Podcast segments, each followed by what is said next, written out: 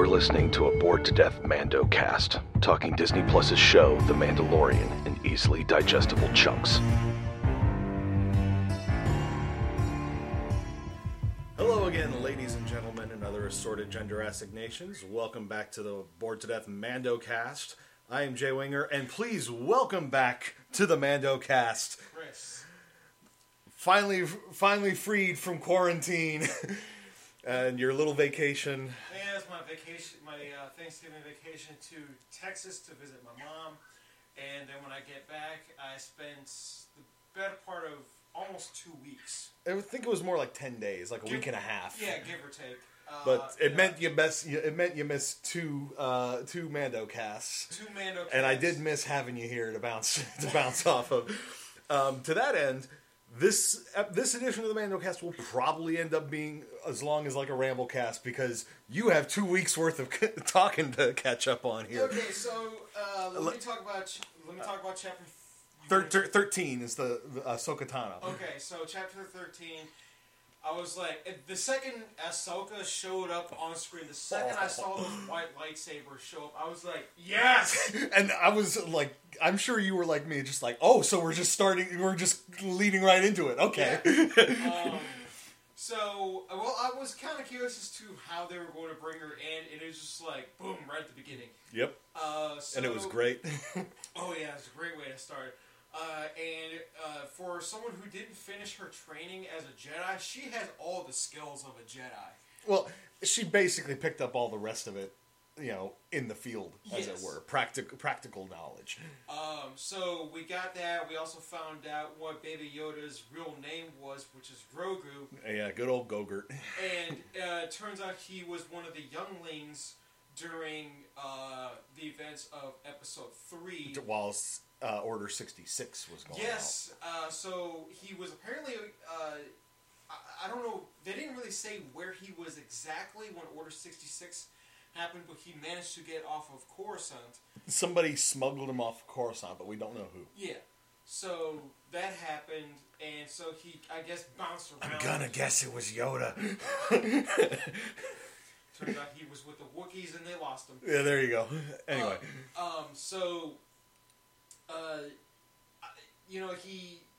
We got that.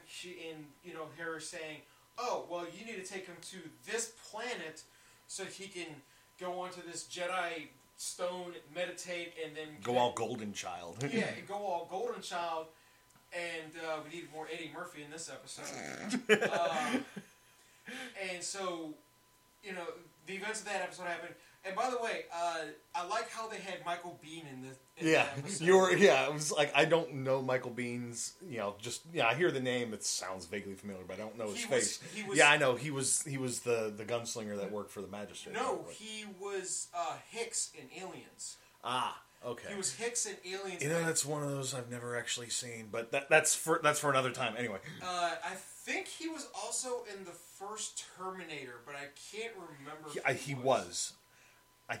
I don't remember who, but I think he was. I have heard his name in connection with the Terminator franchise. It's like how Lance Henriksen was in the first Terminator also. He was one of the guys in the police station that the Terminator had shot up. Mm-hmm. And so the woman that Ahsoka was after, and I learned this after I watched the episode, yep. Is played by a Filipina-American who... also just happens to be Bruce Lee's goddaughter. There you go. And when I saw that, I was like, oh, this episode just got even more awesome. We're both idiots. Michael Biehn was Kyle Reese. Oh, he was Kyle Reese. Yes. We're both idiots for not knowing that. This is true. Since I've seen the original Terminator. Is true. Anyway. Granted, I know he has that one random cameo in the director's cut of Terminator 2. Yeah. Anyways. I remember. I have seen that scene. That's a great scene. I'm sad that it was cut from the whole thing. But anyway. On to episode 14, where. Well, wait. Did you remember to mention who the Magistrate worked for? Oh yeah. The big name drop. So they dropped a really, really big name in this, because there was the whole thing where Ahsoka was like, asking for information about the Magistrate's master, And you, like me, I'm sure we're thinking Moff Gideon. Because he's the guy that's been presented as the leader of the Imperial Remnant that's causing all the problems in the Outer Rim right now. Yeah. And then suddenly she says, "Where is Grand Admiral Thrawn?" And that's when I was like, "Oh shit!" Yeah, I was the same way. I was like, "Oh my god!" So that whole line happens, and meanwhile. Now, it's funny because you saw two different genres in just this one particular scene. Western and samurai. Western and samurai. On the opposite sides of the gate, basically. Exactly. It's samurai or like Kill Bill with Oren versus the Bride. And on the outside, you have your old-fashioned Wild Western standoff. You gotta love that it was fantastic. You gotta love that they're combining genres in this one show. They're combining four. You've got sci-fi, you've got fantasy. Let's face it, Jedi are essentially mages. Yes. And the Force is essentially magic. You got samurai and you got Wild West. only in The Mandalorian would that work. They make it work very well. They pretty much established the Western bit in the first episode where he shoots the door lock and kills the dude.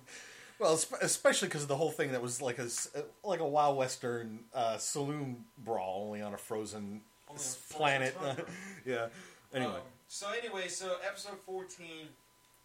I love how he played. I love how episode 14 was so goddamn good. First off, I love how when he's circling where this Jedi spot, like the stone is. He's circling it, yeah. And he's just like, well, there's no landing spots close by, so we're going to have to fly with the windows down. And I'm like, what does that mean? And then you just see him Gilligan cut. Baby Yoda, Grogu is... that's cool. Baby Yoda. You know, we all call him Mando, even though we know his real name. We're still going to call him Baby Yoda. Is essentially going on a wild ride because he's using the jetpack to get to this spot. Meanwhile... Baby Yoda is sitting there just enjoying it. It's like watching a dog with its head out the window, ears flapping. Just like in season 1 when we see Baby Yoda on the speeder bike with IG-11, when IG-11 is riding into town to save the day, and Baby Yoda's just like, "Hey!" with his ears just going wild. And so he places him on this little rock, and he's like, "All right, do your thing." And he's just sitting there. He's like, "Come on, kid, do your thing."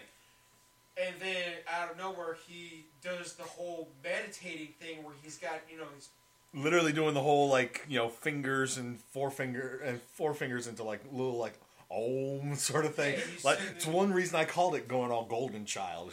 He's literally sitting there on the stone with this column of energy going... Wait, so do you think in the next episode, Mando's going to go, "Gong, bring me the child." God, I hope so. And so, now while this whole thing is happening, he's got the little force shield around him. The second slave one rolled it. I was like, "Oh shit!" Yeah. Every single person watching the episode when slave one showed up, everybody had the same reaction. It's like, "Oh shit!" Well, first off, I want to know where the hell did he keep that ship at? Was it by Jabba's palace? Probably. This whole time? And I'm sure he probably spent a lot of time hunting down the Jawas, who probably scavenged the hell out of that thing. Oh, yeah. And getting it all put back together. And then it's just sort of like, I need my ship back. Then I'm going to go get my Amma. Because I don't know where my Amma went. God, Tamir Morrison. I cannot wait for the Boba Fett spinoff to come in. Because we'll talk about all stuff further Star Wars later, but let's continue with this. That'll be in the discussion after. So, I love how that happened, and then he goes and confronts Boba Fett, not knowing who he is. Mm-hmm. He just sees some ship showing up, and he's like, "It's not coincidence they're here, this is probably bad." Takes off, and so he's confronting Boba Fett. Boba Fett's just like, "Look, dude, I just want my armor back. I want the armor. You can peel it off my dead body." It's like, "No, not yours, ass. Idiot. I want mine back." Meanwhile, he's got Ming-Na Wen, or Mulan. Fennec Shan. Or Mulan, if you want to call her that.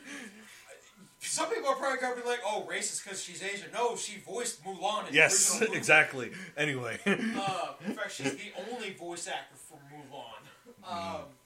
So she's out there with a sniper rifle pointing it at Baby Yoda.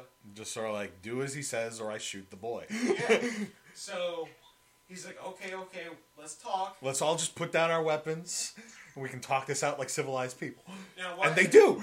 They actually are about to talk, and then Imperial transport ship shows up, Stormtroopers comes out, and so they're like, alright, we need to take care of this first. So she's sniping them, he's shooting them. And then he goes. Boba Fett is just standing there, like with one of like the gaffy sticks. The gaffy sticks. Last Mando cast, I mistakenly called it a Jaffy stick because I couldn't remember what they were called, but gaffy stick is what is the name. But it's one of the weapons that I think the Sand People use. Mm-hmm. And he takes that. He's just like waiting around like the corner of a rock, waiting for a stormtrooper to walk through. The second they start showing up, he just takes that damn thing and starts smacking them around. He actually breaks their armor, mm-hmm. and I think he even stabbed one in the middle. He stabbed one in that first encounter, and then the stormtrooper officer with the red pauldron got one in the chest later. But apparently, what he was doing with that with the gaffy stick is actually based off like a Maori, I think it's Maori martial art. Kind of thing. Oh, it's awesome. I'm not surprised that it's an actual martial arts style. So it's just sort of like he was, getting the cut loose with that thing, and I'm just like, good lord. Especially that shot after that first, him beating him down as he walks off. You see that one stormtrooper just laying there, shattered, like his helmet's all busted, his body is just like mangled. I was like, mangled, cracked. I'm just like, I want more of this kind of stuff from Mandalorians against Stormtroopers, like with the armorer in Season 1. She used a freaking hammer! Yeah, and he used essentially a big-ass stick with a knob on the end. A pointy knob. Mm. And I love how Boba, when he sees the Razor Crest, he sees the side door is open. And he sees his He's just like, fuck this, I'm just going to go get my armor. Like, it goes on over, and that's when I was like, oh shit. Yep. What's gonna happen? Well, he shows up. And just starts, Daddy's home. And he just starts shooting. Like he like one stormtrooper's like standing right next to him. He doesn't even look at him, he just goes poof. Just well yeah, that last one after he like sent them all running, that one guy was left, he stands up, he just goes BAM. And they get on their little transport ships and they take off, and he targets it, shoots the rocket. Now he's aiming for the left one, but the rocket goes at the right one, hits that. So you did notice that little thing. That's it, yeah. He hits that. I thought it was a continuity error at first. And it wasn't until afterwards when Mando's like, nice shot. I was aiming for the other one. I was like, he's got his Jane Cobb going. I was aiming for his head. And then Razor Crest blows up, which I was like, oh my god. Yeah. Every single person watching the episode, I'm sure, had the same reaction when that turbo laser came down and just reduced it to ash. Like, at first I was wondering where they were aiming at, but then when the Razor Crest blew up, I was like, holy fuck. Shit. So, the ship is completely destroyed now, and it's just like completely gone. And then they send the dark troopers down, Iron Man style, to... Okay, I gotta admit, Jon Favreau. Yes. They all surround Baby Yoda, who at this point is actually exhausted. Because he's finally come out of force trance or whatever. They grab him, fly off, Iron Man style, back to the Imperial ship, which, again, I'm just gonna crack the joke, looks like the one from the... freaking Spaceballs, but shorter. It looked like a giant anal plug. Only when you look at it from that one angle. This is true, but come on. And so they take. And Moff Gideon's like, "Yeah, I'm going to shove this anal plug right up your ass." I love how Boba Fett gets into Slave One and actually goes after them, but then he's told not to shoot at them because they have the kid. He's like, all right, I'll just, I'll get more info. I'll just fly out there, get the info, and turn back. I honestly kept thinking, he's going to get shot down, isn't he? Yeah. You're not the only person. I thought that, too. But Nope. He sees the ship, goes, okay then, turns around. He's just like, nope. And I love how Mando says, okay, well, you know, you got your armor back. I guess we're even. And he's like, nope. I said that I would help you until you... I would see to the safety of the child. He's like, well, the child's gone. He's like, so we got to keep going then. So then until the child is safely back in your care, we are in your debt. And so they go back to the planet from the first episode. Navarro. Back to Navarro. And they get... Cara Dune. Cara Dune, thank you. They get Cara Dune, and she's like, oh, well, I mean, I'm a marshal. I can't really... I have rules I have to follow now. I have my own set of rules now that I have to follow now. And then Mando goes, they took the kid. And that's when she gets that whole... You son of a bitch, I'm in. Boom, that's it. You forget the other thing that he went to her for. Now that she's marshal, she has access to New Republic records. Oh, yeah. And he's like, I need you to look up a prison record for me. Wait, isn't that the guy... It's Mayfeld from the prison... The guy from... Bill Burr. Well, no, it's the guy with the robotic arm. With the little side gun, yes. Okay, because I was like, I know he's from that episode, but which character was he again? It's Mayfeld. Miggs Mayfeld. They finally gave us his first name. But here's the thing. If we're about to go see Mayfeld, you wonder if the other two, Berg and What's-Her-Face are there. Oh, we're getting Clancy Brown back? Please? I want to see him go ham on something. I want to see him, just beat the shit out of some stormtroopers like he did that droid. Yeah. Or, somebody, shoots some flames in his face and him just walking through it and it's like, I was born from this. I was born in the flames. I didn't see cold until I was a man. You merely adopted the flames. I was born in it. But so chapter 15, which we're about to lead into, we're now a day after everybody else. Mm-hmm. This is because scheduling, you had work yesterday and I was ears deep in Cyberpunk. But from what I've seen online, this episode is called The Believer. And from what I don't really know anything else. I've seen still images, but I'm not paying attention. But I just saw that's the episode's called The Believer. Disney Plus just gives a synopsis as to move against the Empire, the Mandalorian needs the help of an old enemy. Well, we know that's Mayfeld. So, yeah, I think we've talked about enough about the last couple episodes and your impressions on them. I know that you enjoyed them because we did talk about it briefly after you got back. Oh my God! I looked like. I know you're not a South Park fan, but for those of you who know what I'm talking about, the episode of South Park where the whole internet was having trouble, and then there was the one scene where Stan's dad finally got access to a computer and watched porn, and all you see is him laying in his own mess afterwards. That's how I looked at it. Yeah, because there was a lot less stinky. And this is something I commented on while I was on the previous MandoCast. I love how they're recanonizing stuff. Yes. But, Grand Admiral Thrawn. Well, that's less recanonizing and sort of bringing him into live action.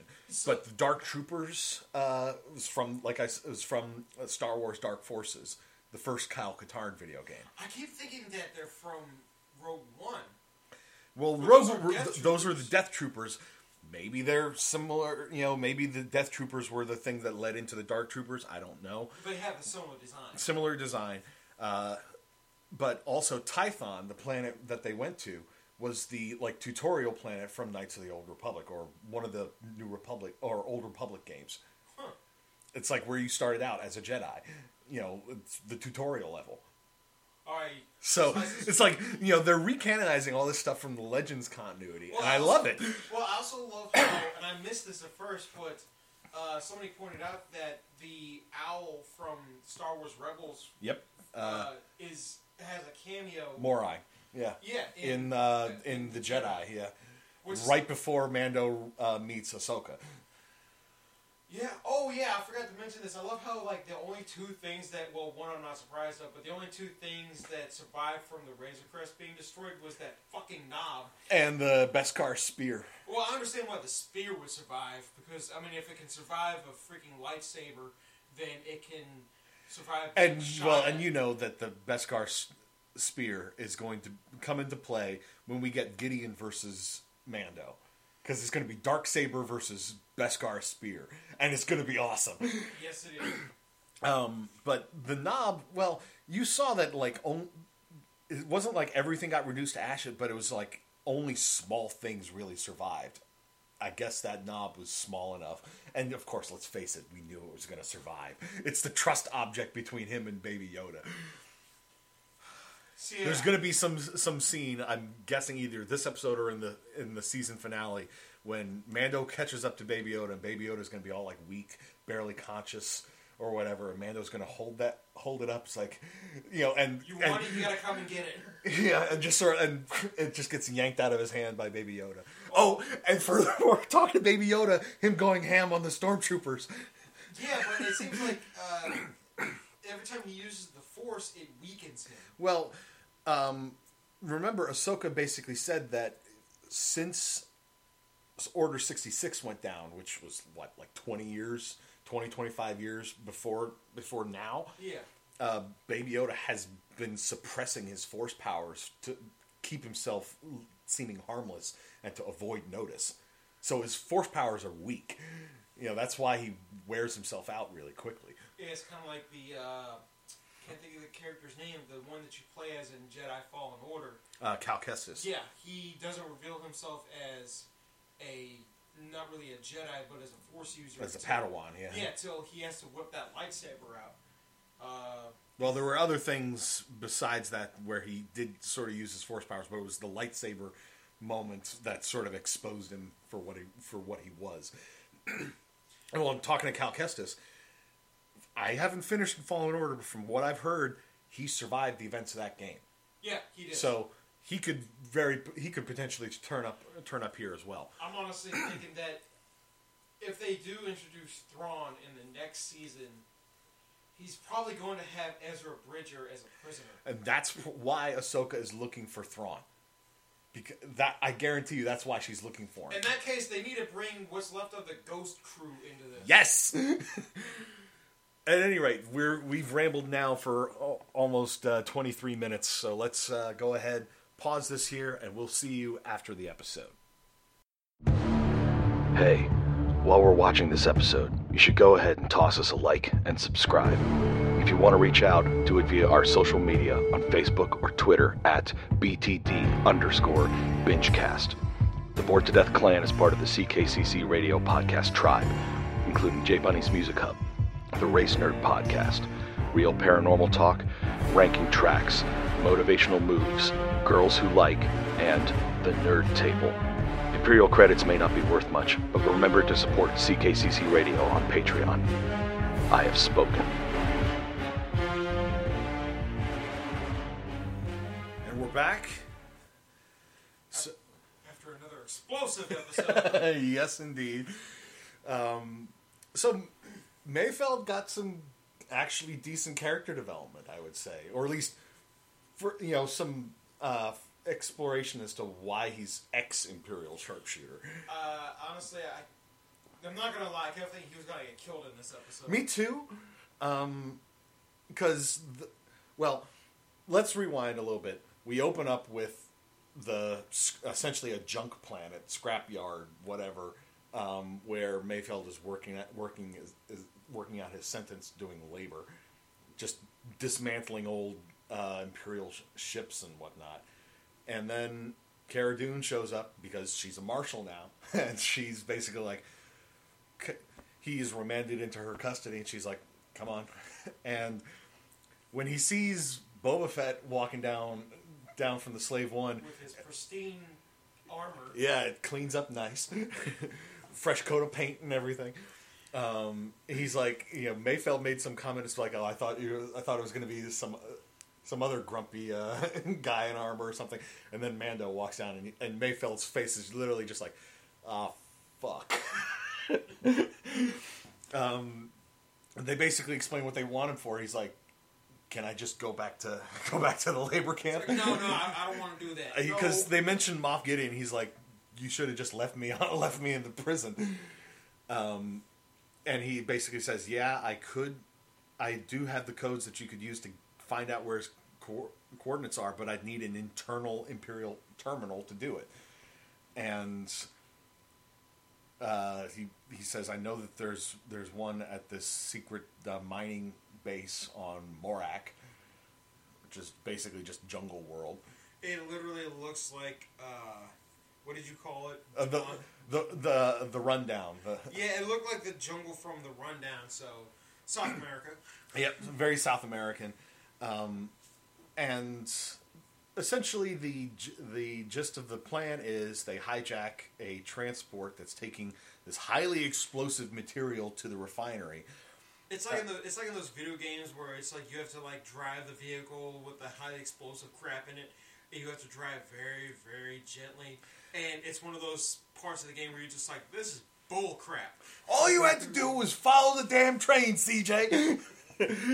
Well, fortunately, they didn't have to do any of that. But it's like they hijack the transport. But Mayfeld basically explains they're going to scan your face they scan your DNA when you come through the gate. So, and that basically means Cara Dune can't go because she's New Republic, and she'll be flagged in their database for that.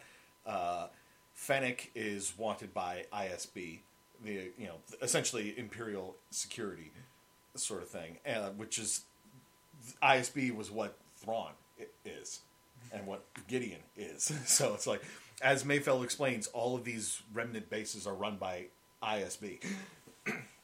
So it's like Fennec can't go. So when Mando turns to Fett's like, Fett, and it's like, let's just say they'll know my face. Nice little reference to Empire Strikes Back and Return of the Jedi. Sorry about that. There was any noise there. The laptop just decided to go into sleep mode for some reason. Anyway, and so Mando's like, I'll go, but and he literally just, because he looks through his helmet's thing and realizes, oh, the drivers are wearing helmets, so I can go without having to show my face. But that led into an interesting little discussion. Well, very one-sided discussion, I should say, that went on between Mando and Mayfeld while they were driving. Yeah, where he was asking him about the whole like not taking your helmet off thing. Is it a case of you can't take the helmet off, or is it a case of you can't show your face? Because they're not the same thing, as he puts it. And he also talked about how, at the end of the day, they're alike. It's like everybody has lines that they won't cross until they get desperate. Yeah, and I think he crossed a line in this episode. Well, he did, but at the same time, later on, Mayfeld then sort of gave him an out, just like I never saw your face. Yeah, well, it's kind of like IG, what was it, IG-11? Yeah, it's just like, I'm not a living thing. Yeah, where he's like, no living person has seen my face. No living thing has seen my face. Seen my face in X amount of years, and he goes, oh, well, I'm not alive. So while they're driving this transport, pirates essentially strike. Yeah, and I was trying to see if whether or not, like, they were like a species or like a group of pirates or whatever that had previously been shown, whether it was in Clone Wars or Rebels. No, didn't look familiar at all. And I was honestly hoping it was Hondo's guys. Right? God, I was just having the same thought. Imagine if it had been Hondo. But these pirates, they're not interested in stealing the cargo. They're interested in destroying it. Just literally, they hop aboard, they pry open the containers, drop a thermal detonator in. Which, to be honest with you, kind of like defeats the purpose of them being pirates, because pirates steal. And I kept thinking, that they sort of touched on that briefly as well when they drove through that village, and Mayfeld made some comment to the effect of that we're the invaders. Well, that line is in a way was also in Solo, the planet where Han met Chewbacca on. Han asked, "What are we doing here for?" And they said, "Oh, to bring peace to the galaxy." And he goes, "So we're the invaders, right?" It was essentially like that. Well, and they're also somewhat similar to the Tusken Raiders back in the first episode of the season. It's like, or no, it was previous season when they were on Tatooine, and he explained to what's his name, Toro. Yeah, the guy that he gave the binoculars away from. Yeah, it's just sort of like to them we're all outsiders. Yeah, it's like it doesn't matter if you were born on the planet, you're not one of them. You're the invader. I don't know. Mando seems to get along with them perfectly fine. Well, yeah. Well, I mean, he knows sign language. Yeah, that helps. But so they're. I take it that they're more that the quote unquote pirates we saw were more like freedom fighters, just trying to deny the Empire the stuff that they're stealing from their planet, essentially. Yeah. But Mando fights them off while they're jumping on board with spears and stuff. And we both saw the Mad Max comparison right away. We were both like, witness! But Mando fights them off. Two other transports that we heard about got blown up before they started attacking theirs. And they're just about to cross the bridge to the refinery. And it looks like a huge swarm of them are about to overtake them. And then TIE fighters to the rescue. Yeah, it's probably the only time you'll ever say, well, I'm glad to see those. Well, even Mayfeld made some comment about that as after the pirates have been driven off and they're driving the transport into the refinery. You see a whole bunch of other stormtroopers and workers all like applauding and saluting them as they're passing. And it's like, yeah, Mayfeld made some comments like, bet you've never been so glad to see stormtroopers before, huh? Stormtroopers and sandtroopers from Rogue One. Yep. And so they, they're greeted by everybody. And then Mayfeld's like, all right, there should be a terminal in the officer's mess. They head over that way. Oh, yeah, and mind you, the majority of the time he has his helmet off because he uses... I can't see in these things. Yeah, I can't see in these things. He also made some comment about how much it smelled from the previous guy. Yeah, because he was just like... Because, when they steal the outfits, which, by the way, Mando walked away to go change so that way nobody could see him. Yep. And then while Bill Burr was changing... he was commenting on the fact like that the guy smelled and was sweating inside. It's like the gloves are still wet, which is just ew. But so that makes sense why he would take off the helmet. Meanwhile, Mando's like, I wear this shit all the time. I wear a helmet and armor and stuff literally all the time. This ain't nothing. This ain't nothing. Yeah, I live with my own stink every single day, but. So they go towards the officer's mess, but Mayfeld stops because he recognizes an officer in there as his former commanding officer. It's like I recognize him too, but I recognize the actor. Yeah, and Mando's like, "Here, I'll do it." Or it's like, you can still do this. It's like, no, they need this. They need to scan your face. And Mando's like, "I'll do it." And we were both like, "What? Oh, what?" And, thinking. It needs to compare your face to the registry to make sure that you are authorized to access the information. It wasn't until later I was like, oh, no, it's more just taking a snapshot for the record. Here's who has accessed that information.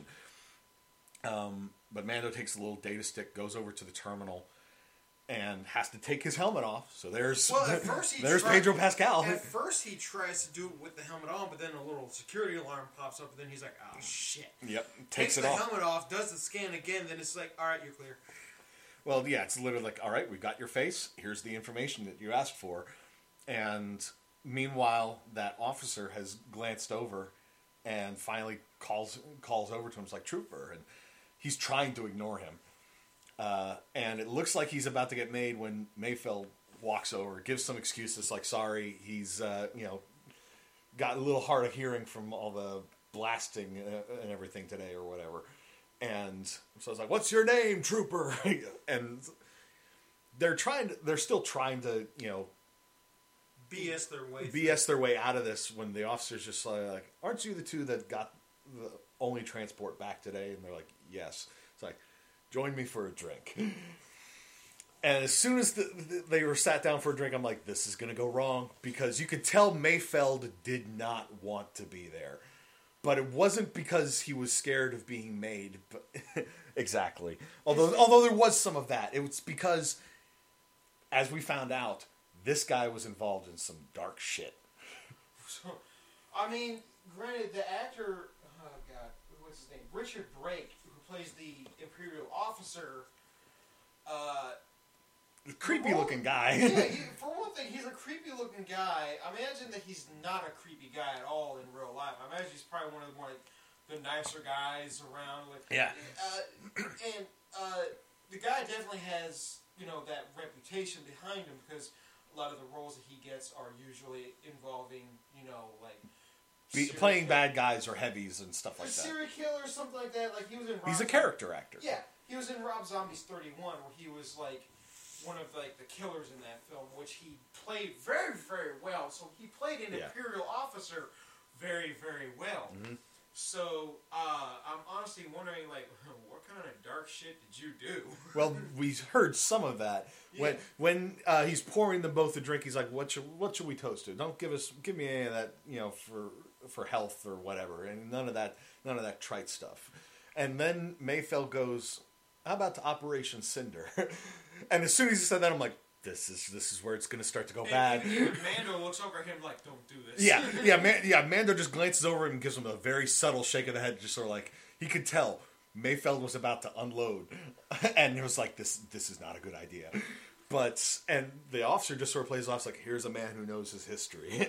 And Mayfeld's like, it's not much of my history. I was there. I lived it. You know, he mentions burning something. As like a specific day of this campaign, and or of this operation, and it's like tens of thousands of people were like an entire city was like burned or something or destroyed, and Mayfeld is like talking about it's like guys I served with, you know, all those civilians, women and children, and the officer's just playing it off just as it's, you know, for the greater good sort of thing. Yeah. And makes the comments like, you know, comments about how the New Republic is in disarray. You know, they're not able to sort of maintain stability and everything. And made a comment about how what they're going to do, the remnant is going to do is going to make the people beg for the Empire back. And he says like what people think they want freedom, but what they really want is order. The old security over freedom, kind of thing. Yeah. Which always gets brought up whenever the Nazi comparisons are going to get made. And the whole time you could tell Mayfeld was just barely holding it together, and finally he just. Bam! Shoots the guy in the chest. Shoots him at point blank range and literally sends him flying back. And then he sees like the sandtrooper that's just staying to the left with a train. And just like the fuck, and he just bam shoots him as well. And then he shoots everybody in the room. And then hands Mando his helmet, and just goes, "Here, I never saw your face." He literally looks away too. He's like, "I don't know what you're talking about. You never took this off." And you can see Mando looking at him immediately with new respect in his eyes. But he, you know, and then they had to shoot their way out of there. Meanwhile, Cara Dune and Fennec are up on the ridge overlooking the refinery, literally just picking guys off. You know, taking out the AA guns and taking out any other troopers that they see. And then when they got to the roof, that's when they called Boba Fett to come on in and pick them up. And the Slave One, and as they hop onto the Slave One.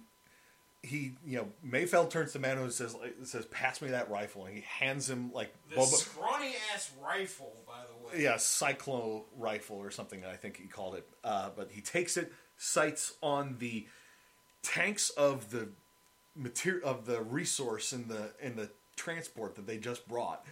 You know, because the container was still open from when it got pried open by that guy. And one shot, and he just bam.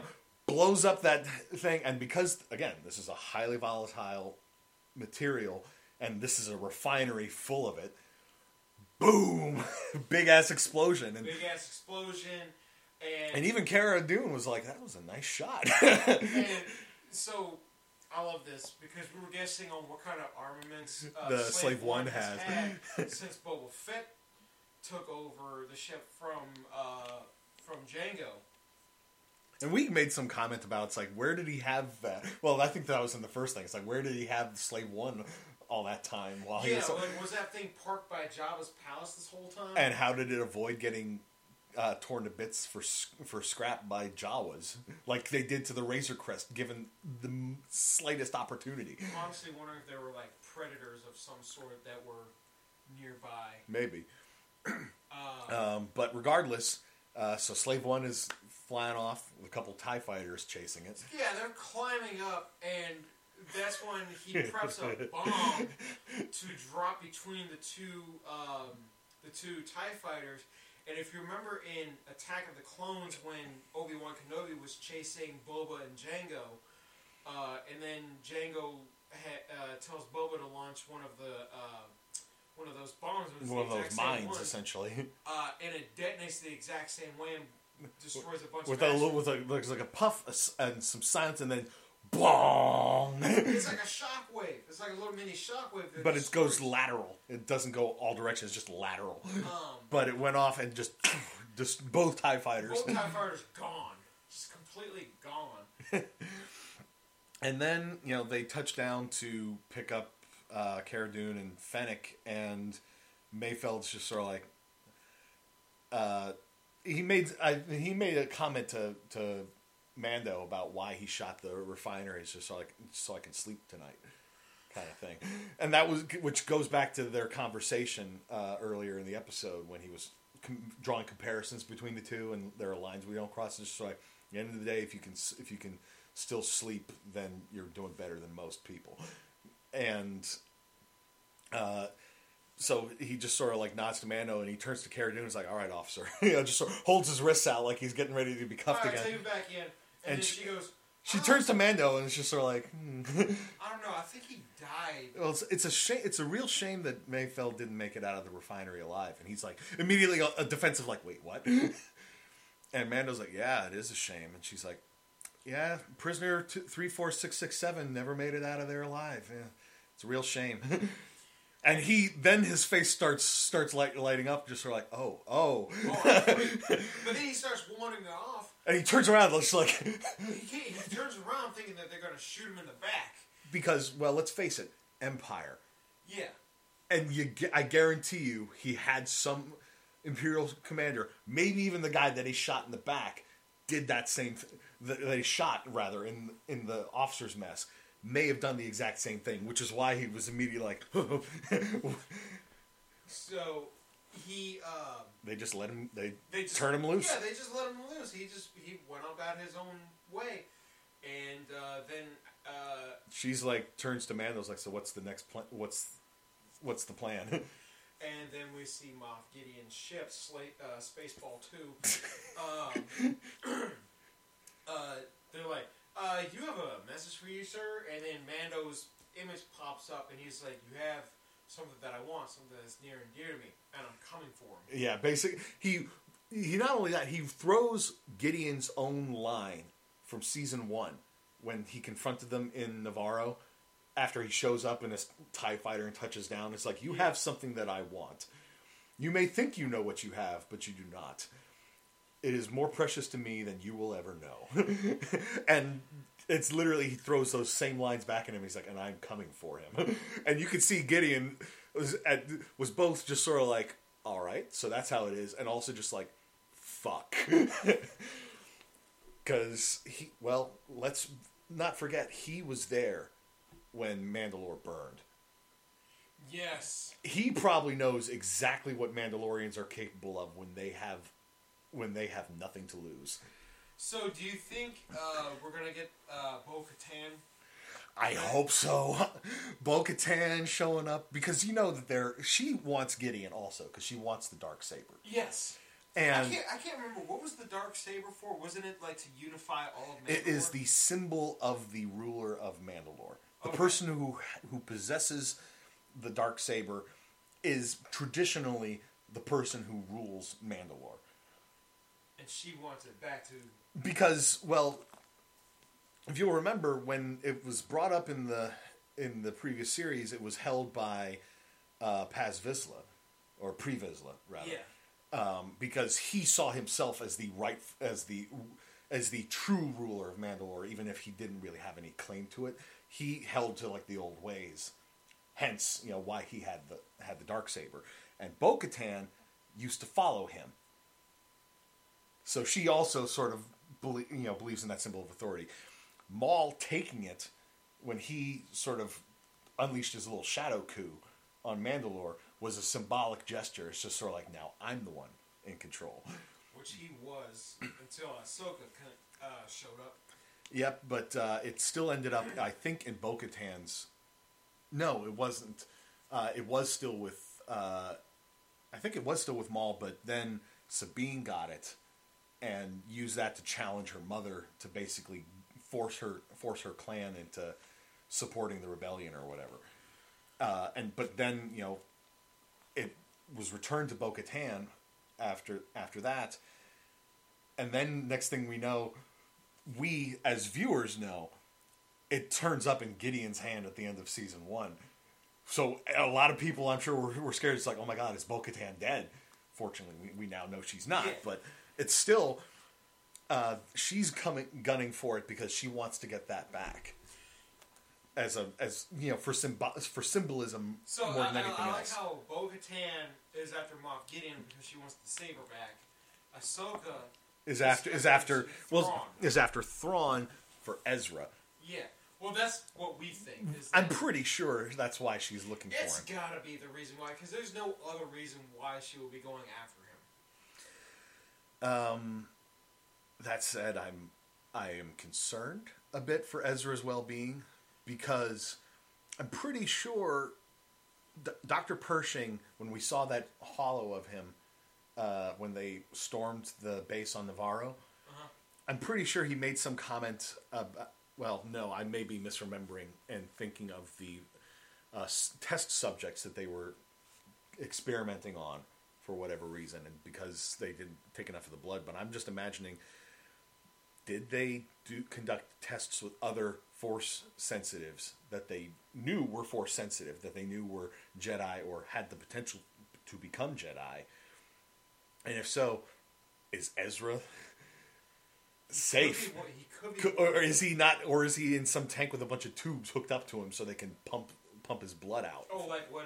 What's his face was in the Bad Batch episode? No, well, in his case, it wasn't so much so they could pump blood out of him, as so much as that they could, his knowledge. Yeah. Tap into his brain to get Republic codes, but yeah, I'm concerned for Ezra's well-being. But while we're on the subject of the Bad Batch, we hinted at it in the intro. Let's talk about the Star Wars franchise as a whole, because as we record this on the 12th of December, some news recently broke about Lucasfilm and the Star Wars series. Yeah, they announced a whole bunch of new material coming out. One of them is being directed by Patty Jenkins, who directed the movie Monster and the 2 Wonder Woman films. She is apparently directing Rogue Squadron. Rogue Squadron, for those of you who may not be aware, are like the iconic X-Wing and new, Rebels slash New Republic pilot squad. They're like the elite of the elite. If I remember correctly from the games, I think Wedge Antilles was a he was a member and ended up, I think, becoming the leader of Rogue Squadron. Yeah, that's what I was going to say. And Rogue Squadron, let's also point out, took its name from Rogue One, because Rogue One were the whole rebellion knew that Rogue One was the crew that went and essentially sacrificed themselves at Scarif to get the Death Star plans out and help the rebellion turn the tide, restore hope to the galaxy, etc. So Rogue Squadron named themselves after Rogue One in their honor. There was one where I was really confused by the name of it. Supposedly it's about Darth Plagueis. It's called The Acolyte. But the title doesn't really say much to me. it's being called a TV mystery thriller from Russian doll creator Leslie Headland, and it's set during the High Republic era.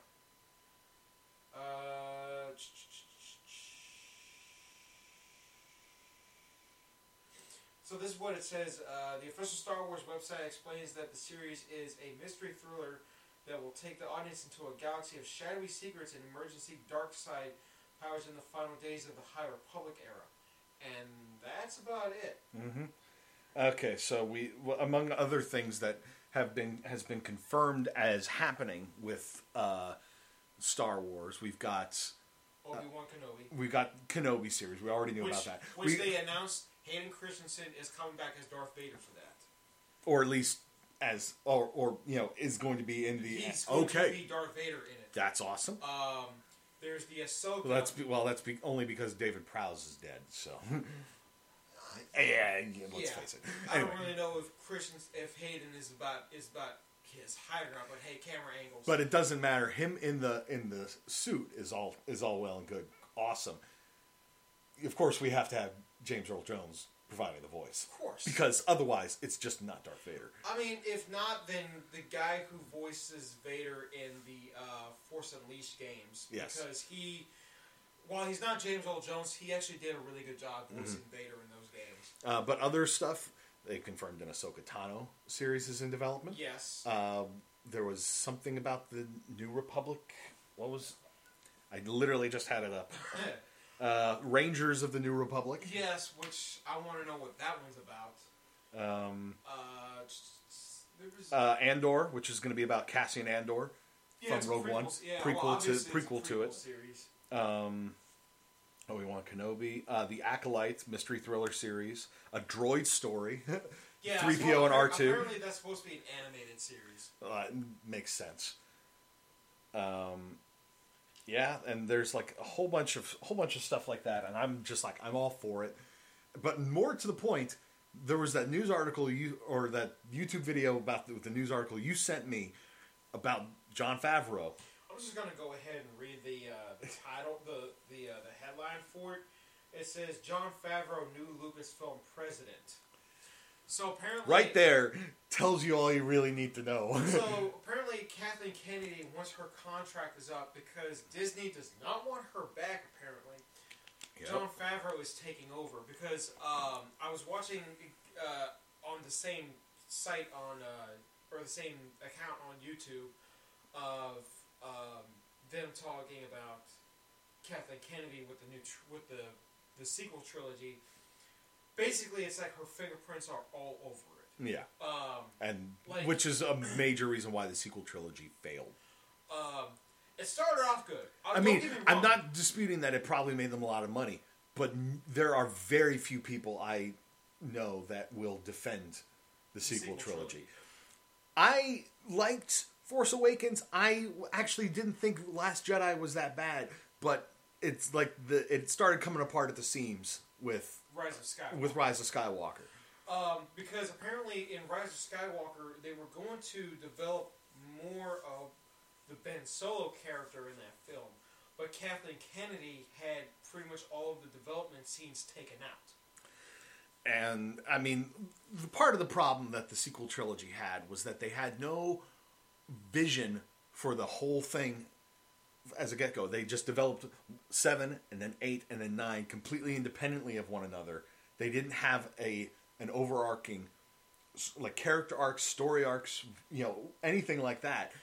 And as a result, it just started falling apart. From what I've heard, I know that that's how the original trilogy and the prequel trilogy essentially were made.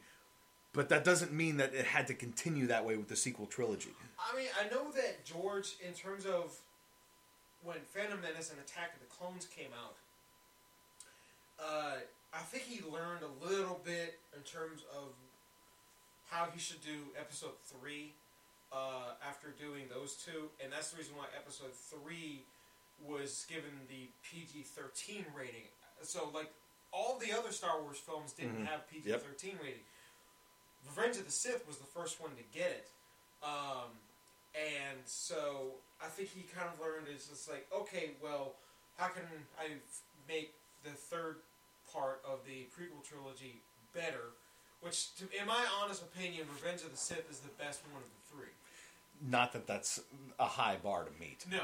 No, granted, I liked Attack of the Clones. I think Attack of the Clones improved greatly upon all the mistakes that were made in Phantom Menace in terms of, like, story, character development, and all that. Granted, I know that they reduced Jar Jar Binks' role greatly in Attack of the Clones. And then even further in Revenge of the Sith, where he had like one line and it was so quick and so quiet you could probably miss it. And I know that in the Clone Wars show, Jar Jar did have his own episodes in that one. But for the sequel trilogy, it seemed like it was more of like Kathleen Kennedy wanting to... It's like, this is what I want to see in a Star Wars film, not what the audience wants to see. Yeah. Like, from what I heard, J.J. Abrams, when Last Jedi came out, was actually really disappointed in that film because he originally envisioned for the trilogy, who Rey's parents were going to be. Like, he had his own version of how the trilogy was going to be, but then after Force Awakens came out and he stepped away from being the director for Last Jedi, that's when things started going downhill, and that's when he was essentially struggling to fix the mistakes that Last Jedi made in Rise of Skywalker. And having the same director across all three movies might have helped. With Kathleen Kennedy constantly getting her fingerprints all over it, we don't know for certain. And the one thing that I've learned about J.J. Abrams, he loves Star Wars. He grew up loving Star Wars. He's not really a Star Trek fan, so hence the reason why in his in the first two Star Trek films that he did... Of the Kelvin timeline. Yes, so for Star Trek 2009 and Into Darkness... One of the things that he openly said was he said that he did not understand the reason why the fans loved the ship so much, loved the Enterprise so much. He's like, it's not a character. To us, the Enterprise is a character. Probably one of the absolute saddest scenes you will ever see in terms of like character deaths in the movies was watching the Enterprise blow up and search for Spock. And blow up and go fall burning towards Genesis, yeah. Yeah, so for us... That was a very sad scene, and the same thing goes with like any other time that you see one of those ships get destroyed, like the Enterprise D in Generations, the Defiant in Deep Space Nine when that was destroyed. Granted, yes, we all know that the ships were replaced somehow with the Enterprise being replaced with the Enterprise A, D with E, the Defiant being replaced by another Defiant class where they were given permission to change the name to Defiant, because that's what they're used to. But JJ is more of a Star Wars fan, so I know that when he became the director for Force Awakens, that was like a dream come true for him. I'm sure it was. So I imagine that the second he got the job, he started working on his own trilogy storyline. And then Rian Johnson went and put his own touch on the Star Wars movie, which, to be honest with you, I feel like if Rian was given his own Star Wars film to do that had nothing to do with the trilogy... It had nothing to do with the Skywalker saga. Exactly. It probably would have been amazing. Yeah, I don't doubt that. But I guess... And I want more Star Wars story type movies. Like Solo wasn't perfect, but I liked it. Rogue One was great, and I've said this before. I want more Star Wars stuff that doesn't just focus on like the whole light side, dark side, Jedi, Sith. It's whatever. That's the reason why, why I liked Solo so much is because there were no Force users at all. You could say the same thing about Rogue One, but Vader. Yeah. But Vader had all told like. Well, and Rogue One was very much Skywalker saga adjacent. Yeah. It was still tied into the whole thing. Well, you finish it, you pop in the original. Exactly. But with the sheer scope of the galaxy and everything, and being able to see more of the small scale stuff. As I've said before with regards to The Mandalorian, it's one reason I love this series is that it's giving us more a sense of what it's like to live in this galaxy, without just seeing all the stuff that's just war scene after war scene after war scene. Granted, yes, Star Wars, but being able to see that there are people that put some thought into here's how people would probably live on this planet doing this sort of thing. Well, it's like God damn it, I'm drawing a blank on his name now. From Rogue One, her dad, when he left the when he left the Empire and essentially became a farmer. And it's like you see that there's a lot of that on a lot of different planets. People are farming various different things, whether it's moisture or it's blue prawn things that they turn into blue vodka, because essentially that's what they're doing with it is they're making that spatchka drink, or they're farming various like other vegetables and stuff for processing to ship off somewhere else. It's like there is a lot of that stuff, but it's not all just like industrialized kind of thing. You see a lot of the like people just living basic lives. Yeah, which is nothing wrong to see. Yeah. I mean, you want to see the people who are just like, I don't want to have anything to do with this. Mm. It's just like, I just want to live my life. And it's like, I don't care about your empire or your republic. I just want to live on my farm and be left in peace. Which, again... No, yeah.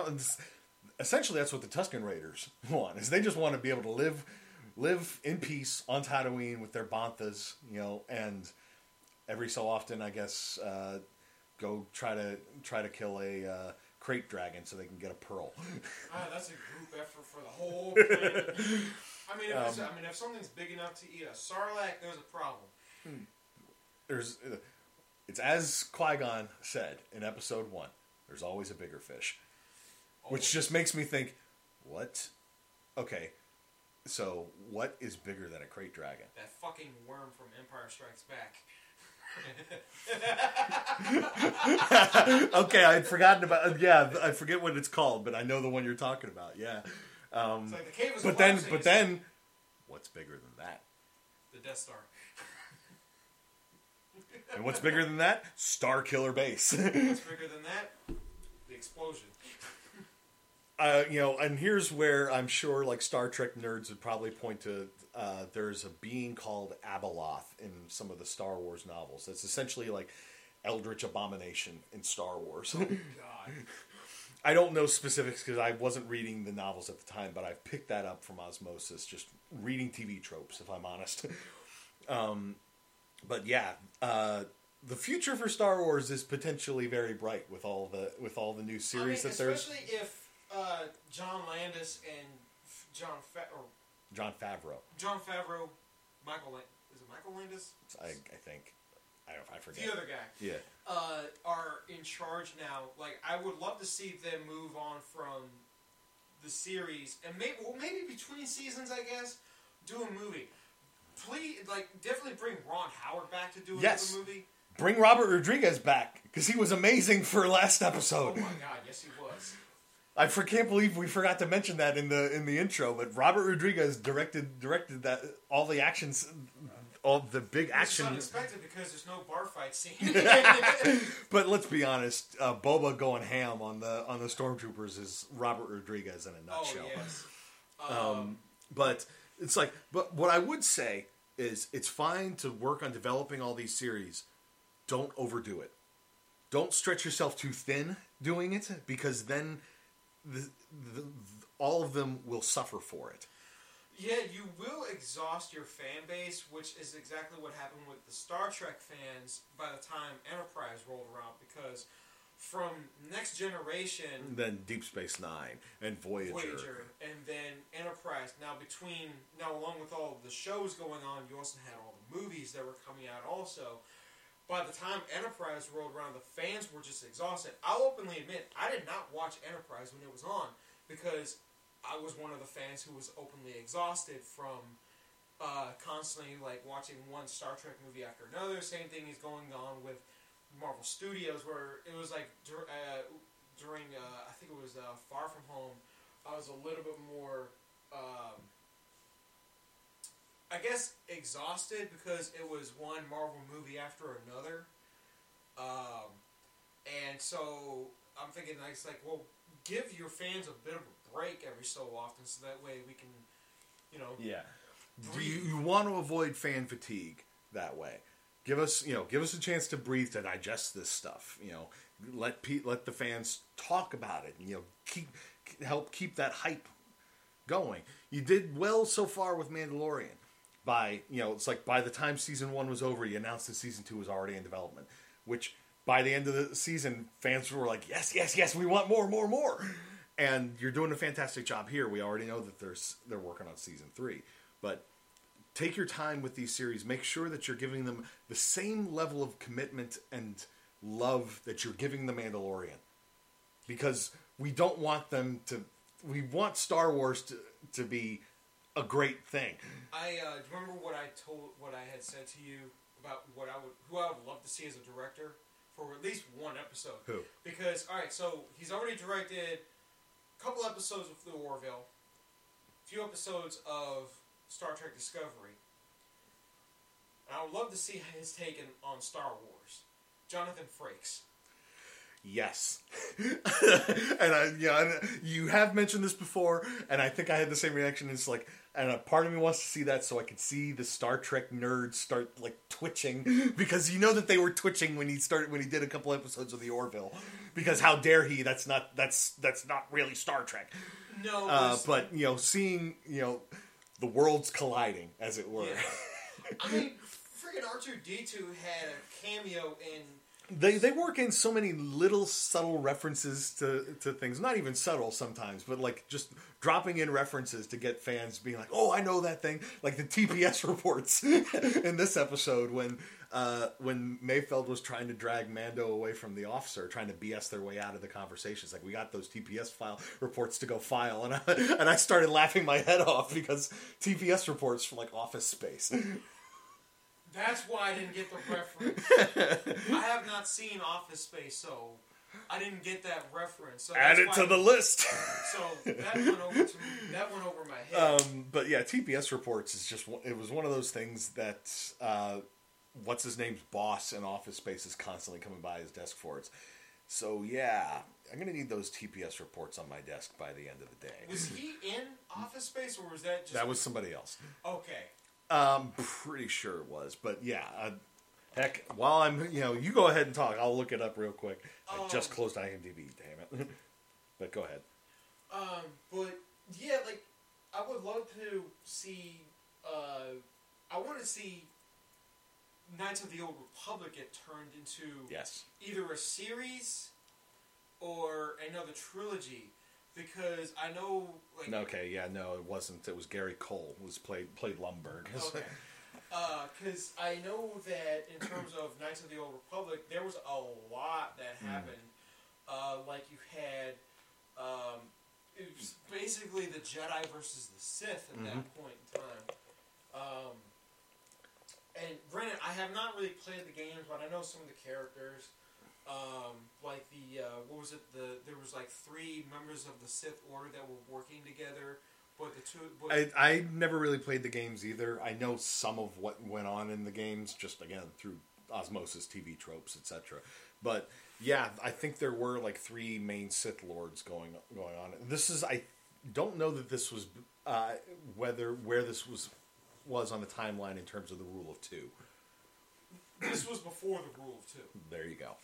Because the one who started that, I think it was Darth Bane. Yeah. Who was doing that? I think were the one that even told me it was Darth Bane that did it. And then Sidious started using that also. So that's, it's like when what was it? When Darth Maul was killed in episode 1. That's taken out of the equation at the very least. That's when he was starting to take notice of Anakin Skywalker, and that's when he started to like slowly mold him I have a feeling that Palpatine had his eye on Anakin Skywalker a long time before that. It's just, but it's like once Anakin essentially stepped into the public eye, as it were, that's when he started taking a more active hand in his development. It's like he stuck him there for a reason, sort of thing. Or it depends on how you what your theories are concerning Anakin's birth. So two of the Sith, I know that of two of those three, it was Darth Nihilus, yep, and Darth Scion. Darth Nihilus, I really want to see because to basically. He's the one whose helmet is on like the cover of one of the games, yes, isn't it? Yeah. He in one of the games, there was a trap that was set for him on a planet, and he apparently knew that the trap was set for him, and he drained all the force energy from the planet and killed it, and killed the people who had set the trap for him. I'm like, that's badass and creepy at the same time. Which is where, you know, one reason why I didn't mind in Rise of Skywalker when Palpatine suddenly starts, like, draining the life from Rey and Ben Solo. Because, again, that's something that, that guy. He just showed me the picture on his phone there. But, I, you know, because, again, I knew something like that had been in the games. It wasn't... To me, it wasn't too surprising, but I imagine to the average moviegoer whose only exposure to Star Wars has been the movies would probably be like, oh, you're just pulling new powers out of your ass as the plot demands, which, yes. But, you know, to people that knew a little bit more, not so surprising. Just, it's like you kind of need to build up to some of these things, not just throw it out there. But, yeah, like, there's so much out there in the Star Wars universe, all these new series that have been announced, a new leadership for Lucasfilm and everything. Like I said, future for Star Wars is looking bright. Oh yeah, one of the other shows that they mentioned was Bad Batch. Yes, I mentioned that before. That was what the lead-in to the whole thing, and I think we'd even talked about. Back in our rap cast for season 7 of Clone Wars. I think so because I remember saying that. That's supposed to take place after the events of Episode 3. Post Order 66. Exactly. You know? And hey, they're the Bad Batch. Maybe their chips aren't working so well. No, I imagine that's what happened because I imagine that... Or, what's his name? The one that they rescued. Maybe his chip was removed. Or possibly?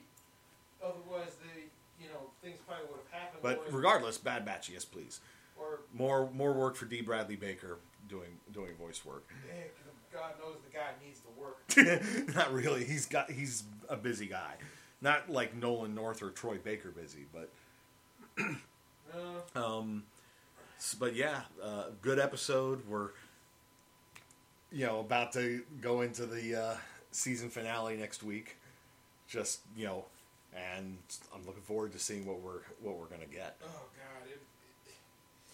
Like I said, I'm honestly hoping that I want that next episode to be just a little bit longer. Please, because there have been some that have been longer, but they've all been some of the episodes this season have been pretty short. Where's the controller so I can scroll up here? I mean, looking at these episodes, the first episode was like a full hour, but then it down to like 41 minutes, and then 35, 39. Then back up to 37, 33, and 38. It's like, I get it, they're making the episodes exactly as long as they need to be, but the season finale this time needs to be longer. Give us the full hour, go over the hour mark.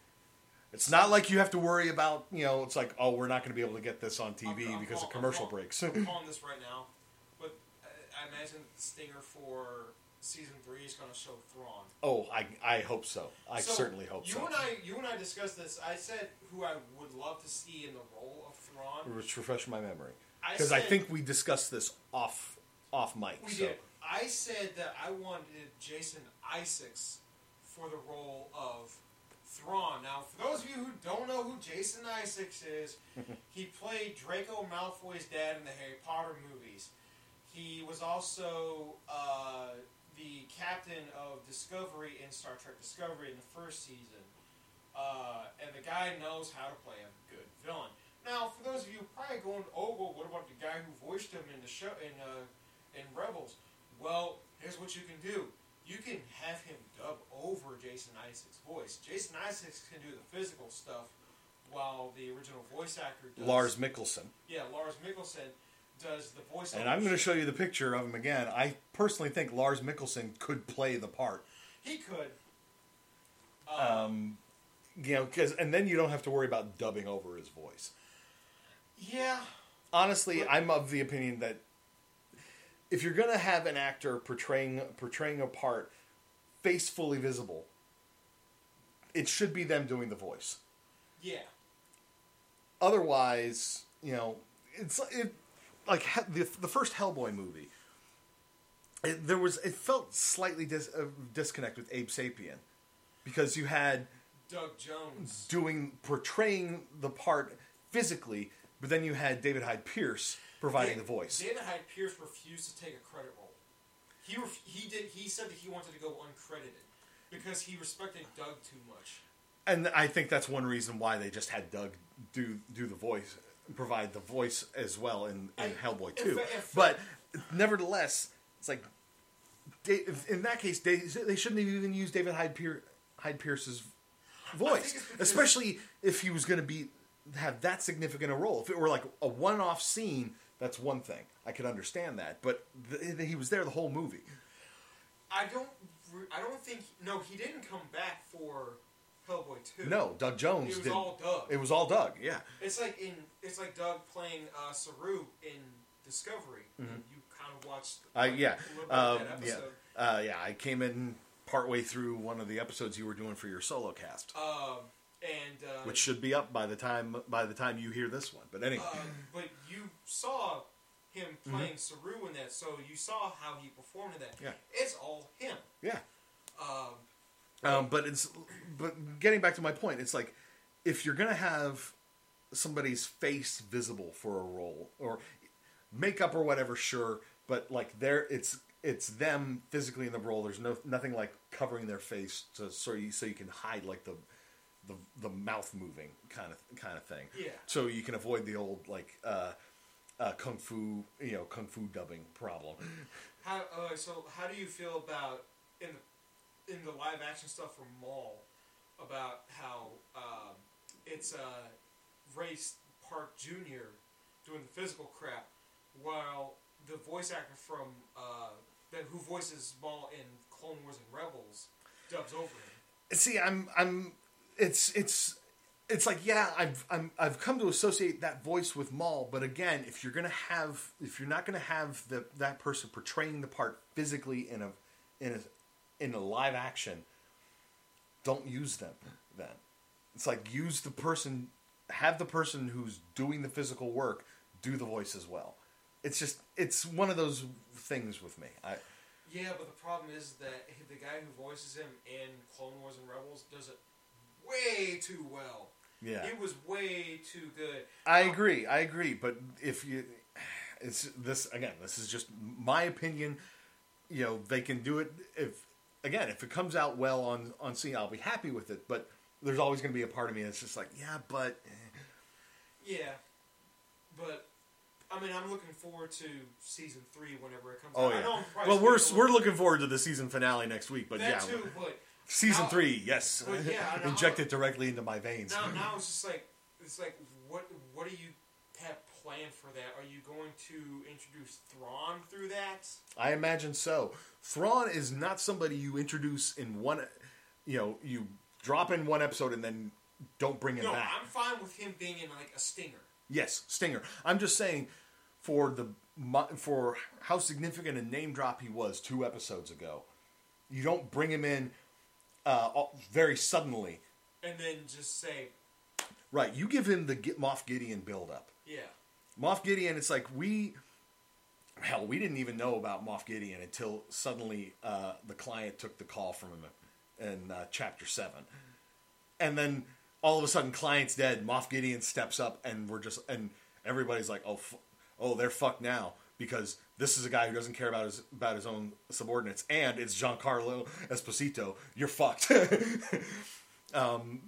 Because we all remember Gus from Breaking Bad. Well, and to be honest with you, I haven't really watched Breaking Bad. I need to. But and other stuff that Giancarlo Esposito has done. But I get the references too. Yeah. Same thing should hold true with Thrawn. It's like, if Thrawn shows up, maybe by the end of Chapter 16, Mando and his friends escape with Grogu. They fly off in the Slave One or whatever, leave behind Spaceball 2. And then all of a sudden, Thrawn shows up, and maybe a Super Star Destroyer, and just shoots Moff Gideon out of the sky. It's just sort of like... You failed me. Even though that's not entirely in Thrawn's wheelhouse, Thrawn is not a guy who usually kills people that fail him. He's not like most Imperial warlords that way, or like Darth Vader. But having him sort of be... Maybe he... Just sort of like, you played your hand too much. You're no longer of any use to me. Or maybe he already has the data that he needs from Moff Gideon's ship and then just shoots him out of the sky. Then all of a sudden, you know, this guy is dangerous because if Moff Gideon's scared of him, maybe. Well, I mean, he did shoot Tom Baker out of the sky in that one episode of Rebels. Right. But even then, you got the impression that the Bendu just regenerated. Because he was a character that was so goddamn powerful, I doubt even a bunch of turbo lasers would bother him. So if we ever get another Bendu, should it be voiced by Peter Davison? Yes. Peter Davison or somebody else, one of the other doctors. Colin Baker, Sylvester McCoy. Hell, Dave. No, yeah, you can bring in David Tennant, Matt Smith. Definitely Matt Smith. Or Peter Capaldi. Yes, Peter Capaldi would be good. Or just really piss off the fans and get what's her name, Whittaker, Jodie Whittaker to come in instead. It's Mrs. Bendu. You killed my husband. Okay, so we're going for this brag rap? No. But, yeah, we've rambled on now. It's almost Ramblecast length now. So, yeah, we're obviously very excited. Another good episode. Looking forward to next week. So, anything last you want to add before we... No, I'm good. Okay, so, for Chris, I'm Jay. We'll see you after the next episode. This is The Way. Thanks for listening to A Bored to Death MandoCast. Be sure to check out all the episodes of The Mandalorian on Disney Plus and give us a like and subscribe. This is The Way.